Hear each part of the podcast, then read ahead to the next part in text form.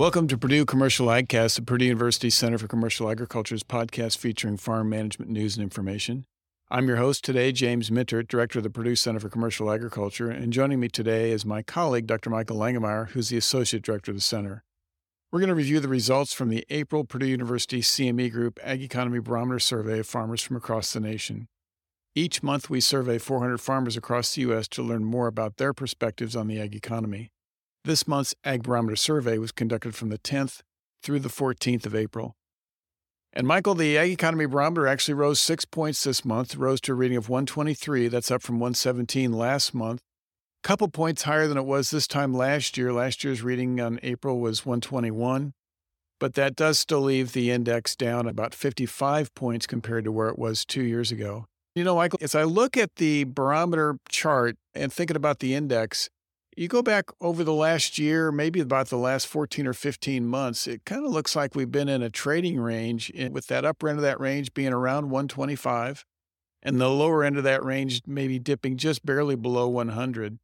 As I think about what's going on in agriculture here in 2023, I don't think it's very likely that we're going to see that barometer go back to the readings we saw in late 2020 and early 2021 when the index was actually above 175 for several months. Yeah, I agree. If you go back to early 21, it was a situation where we had relatively low input costs compared to today, but crop prices were very strong. And so crop prices increased first, and then we got the increase in the input costs. The input costs are still relatively high today, and we're still looking at some pretty tight margins, particularly looking at late 23, selling crop in late 23. I think we're going to stay where we're at for a while.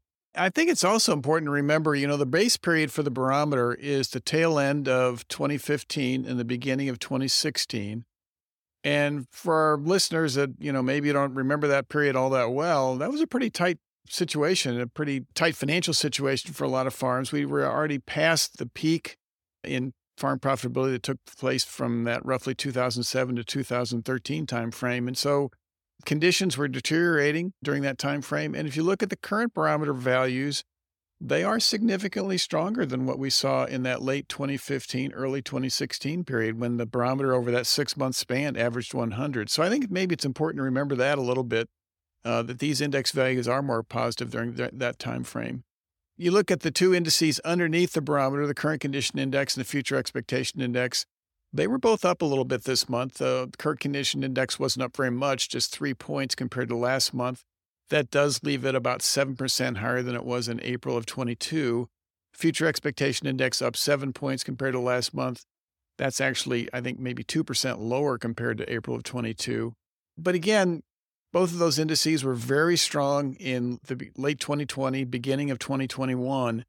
And again, I don't see either one of those going back to those kind of levels eh, here, maybe the rest of this year. What do you think? We got to be careful here because we may not have a statistical difference between 120 for the future expectations and 129 for the index of current conditions.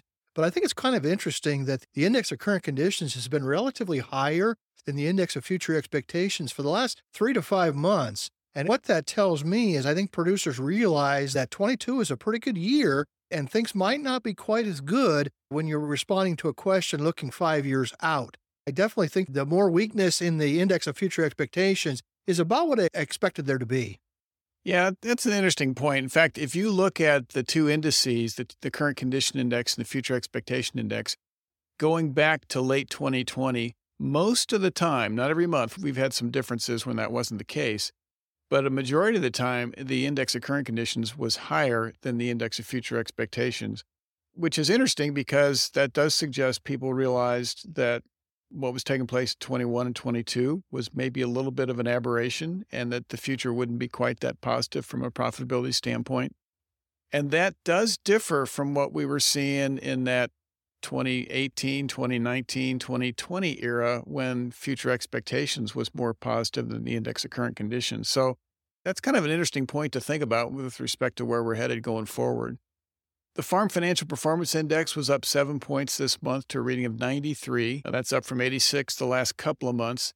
Takes us back to where that index was in January. If you look at where we were this time last year, not a big difference, just a couple of points below where it was this time last year. What's your take on the Financial Performance Index, Michael? This Farm Financial Performance Index is very closely related to the first question that makes up the Ag Economy Barometer Index. and those tend to track one another. And so I think this this particular index really drove the increase that we saw in this last month. They were both up six or seven points.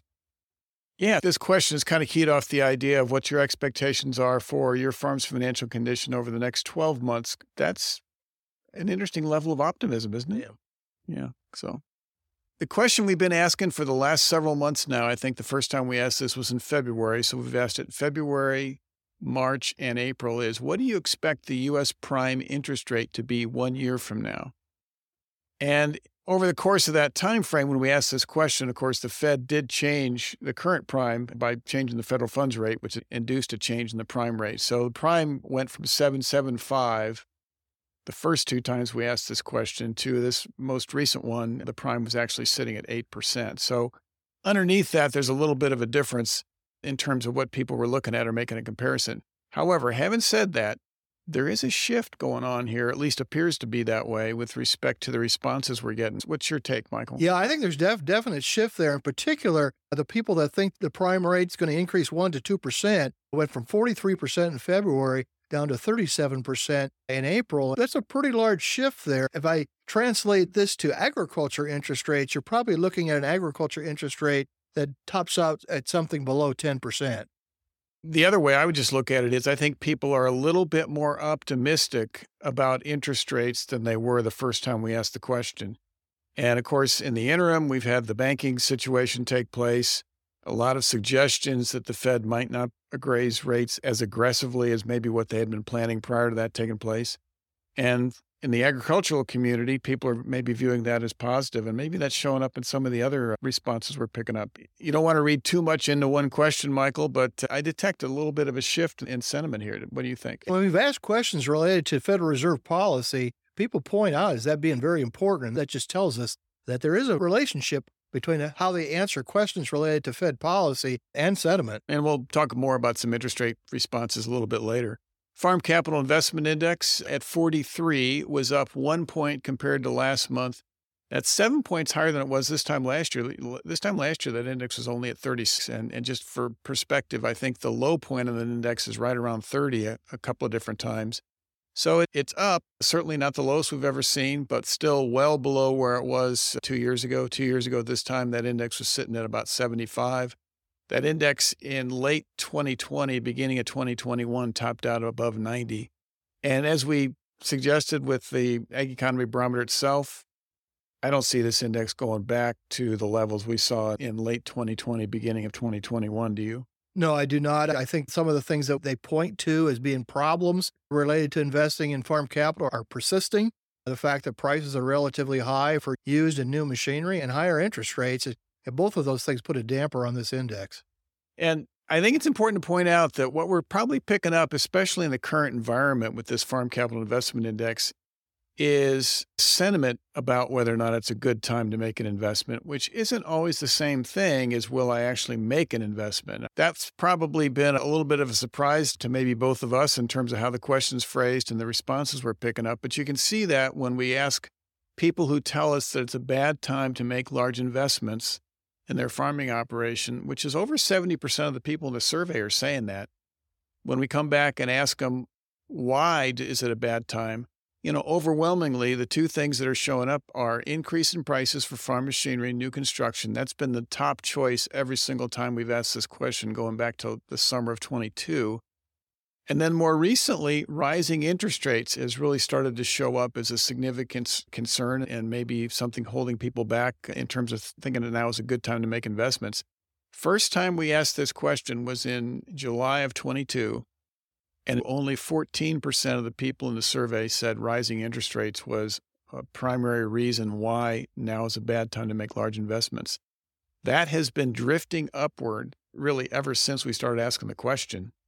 This month it was chosen by 33%. Last month, 34% chose that. The month before that, it was 27%. So you can kind of see how that's been shifting over time. And if I had to guess, Michael, that's probably going to continue to drift up over the rest of the year. What do you think? It's certainly going to stay in those low 30s. I can't see it migrating below that because we're really not expecting a decrease in interest rates anytime soon. Yeah. And I think as time goes on, people are going to be more cognizant of the impact. That's what I think is going to happen. But we'll see how that shakes out. But clearly, it's starting to have an impact on people's decision making process. So far, it doesn't look like it's had an impact on sales. When you look at sales of farm machinery, inventories are still pretty tight, order books are still pretty strong. So it could be a while before it starts to impact sales, but it's starting to show up as a concern. Of course, we ask people about their farmland value expectations every month, and we ask it two ways. One's focused on the short term, looking ahead just 12 months, and the other is focused on more of an intermediate term. We call it long term, but it's probably more intermediate because it asks uh, people to look ahead five years. And the short term index kind of jumped a little bit this month to a reading of 123. That's up 10 points compared to last month. Still lower than we were last year at this time. The index a year ago was at 144. And of course, the peak in that index, I think, was about 159. That goes back to the beginning of 2021 or early 2021. What's your take, Michael? I was surprised at this one. Of all the questions that we summarized this month, this one probably was one of the most surprising results because that's a pretty large increase. And I just don't see the fundamentals changing all that much and certainly not getting better. And so it's a kind of a head scratcher to me what's going on. That's a good way to put it. When I looked at it, the first thing that came to mind was farmers maybe changing expectations with respect to interest rates and maybe thinking we weren't going to get as much negative impact out of rising interest rates. Truthfully, in our survey, that was about the only thing I could pick up in terms of an explanatory variable. Yeah, and the Farm Financial Index was up, but that's a pretty short term measure. And so maybe that helped a little bit too. Yeah, maybe those two things came together. The long term index was unchanged compared to last month. It was up one point compared to a year ago. And again, that long term index is kind of flattened out in the reading range of about 140 to 142. I think this month's index was 142, same as last month. A year ago, it was 141 if you look at the chart, it's just kind of bouncing around in that vicinity of about 140 to maybe 145. This one was more consistent with what I expected. I didn't expect to see a change in the long term farmland value expectation index, and that's kind of what we got. Yeah, and they're still quite bullish when it comes to long term farmland values. Yeah. Coming back to the short term index, it was interesting to look at the underlying responses to the question because there's really three ways people can answer the question. One is to say they expect to see higher farmland values. The other is to say lower farmland values, and then there's the neutral category. And the shift was interesting. The shift was mostly about the fact that fewer people said they expect to see lower farmland values in the next year. For perspective, a month ago, 20% of the people in the survey said they expected to see farmland values decline in the next 12 months. This month, only 14% of the people in the survey chose that. Some of them shifted apparently, from the negative category, perhaps over to the positive category. That rose from 33% last month to 37% this month. So we saw a little bit of shift there, but the biggest shift was clearly a loss in the negative perspective. Do you agree with that? Yes. And the 14%, just put that in perspective, that's still relatively high compared to what we saw from approximately late 2020 all the way through late 22. And so there's about a two year period there where the percentage that thought that land values were going to drop was less than 10%. And so we're still above 10%, but it's still a relatively small number compared to those that think land values are going to, continue to increase. Yeah. And if you look at the chart, that percentage of producers who expected lower farmland values bottomed out in late 2021 at less than 5%. And then if you look at that chart, it was kind of a steady uptick from roughly the late 2021 up through last month as we kind of gradually rose up to that 20%, expecting a decline in values over the, next 12 months. So interesting to see that kind of a shift. It's really going to be interesting to see what happens here the next couple months, how that evolves going forward. So we took a chance this month to maybe ask some interesting questions that are affecting agriculture to see what people think. And one of them was, what do you think the likelihood of Congress passing a new farm bill in 2023 is? And we had no idea what people were going to say to this. And not surprisingly, the most common response was they were uncertain. But if you look at it, the largest group says that they think it's at least somewhat likely that we would see Farm Bill pass. 40% said that it's either somewhat likely or very likely that we'd see a Farm Bill passed. Yeah, I'm a little bit less optimistic when it comes to this question. I think I would have been uncertain or somewhat unlikely. Yeah, I think on the very unlikely and somewhat unlikely category, you add those two together, that was at 29%. versus on the upside, the more optimistic people about it, Pat, that was at roughly 40%. And I guess it really depends on how big a changes they make to the farm bill. If it's not changed that much, perhaps it can move faster. It seems like as we're seeing more discussions take place, one of the headline stories this week was about some of the ag groups not necessarily agreeing with each other, which doesn't bode well for passage of a bill, does it? No, that doesn't. We followed up and said, thinking about a new farm bill, what is the most important title of the farm bill uh, for you within the bill? And the choices, of course, were the commodity program title, the crop insurance title, the energy title. We called that the renewable energy title, but it's really called the energy title, the conservation title, and then research and extension funding. And no surprise, Michael, which one came in number one, right? Yeah, crop insurance was number one, followed by commodity program. That's not surprising at all that those two are ranked really high. Conservation funding came in a little higher than the energy title, and I wasn't sure about that one. Given what's going on with renewable energy, concerns about ethanol, interest in renewable diesel, I wasn't really sure how that would shake out, but we did get 13% choosing conservation as being more important than the 8% that chose the energy title. Maybe that's because it's more of a micro impact, right? The conservation title has direct impacts individually on farms, whereas the energy title is more of a macro perspective. What do you think? I think they're thinking about will there be some kind of incentives to encourage things that'll reduce carbon, specifically tillage or cover crops or both? I think that perhaps is what they're thinking about. Well, that's an interesting point. So, um, uh, in that sense, maybe some spillover from the energy concerns yeah. into the conservation side. Definitely correlate. Research and extension funding got an 8% vote from folks.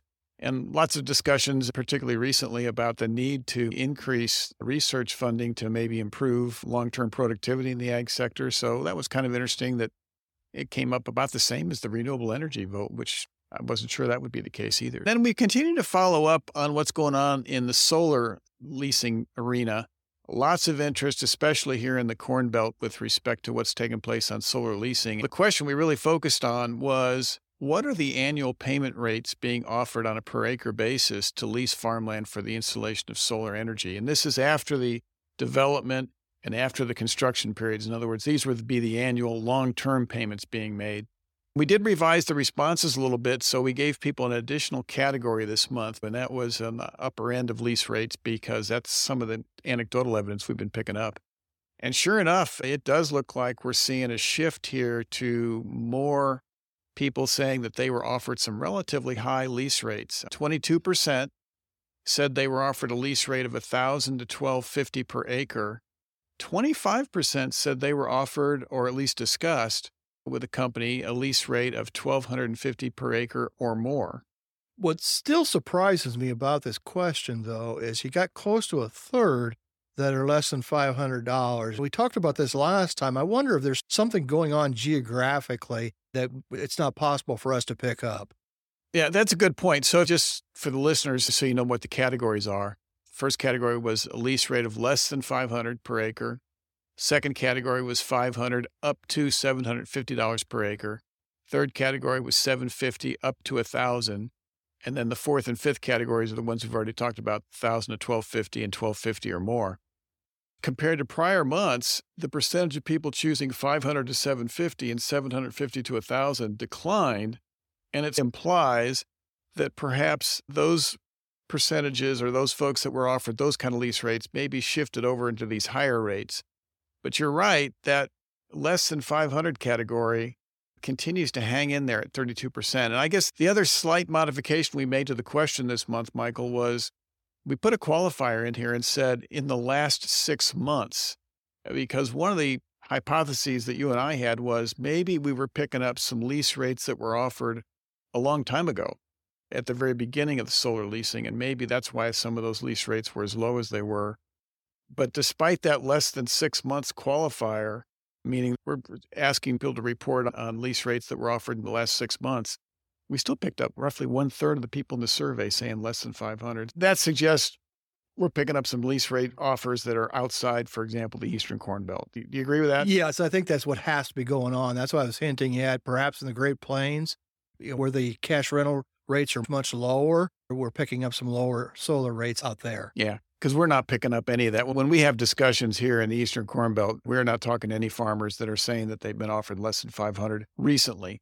I did pick up some of that a couple of years ago, but not recently. Well, that kind of wraps up our summary of this month's Ag Economy Barometer survey. You can get all the details, including the complete report and the charts, etc., at our website, which is purdue.edu slash agbarometer.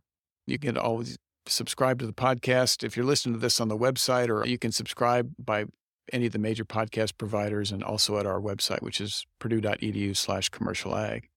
And so, on behalf of my colleague, Dr. Michael Langemeier, and the Center for Commercial Agriculture, I'm Jim Mintert. Thanks for listening.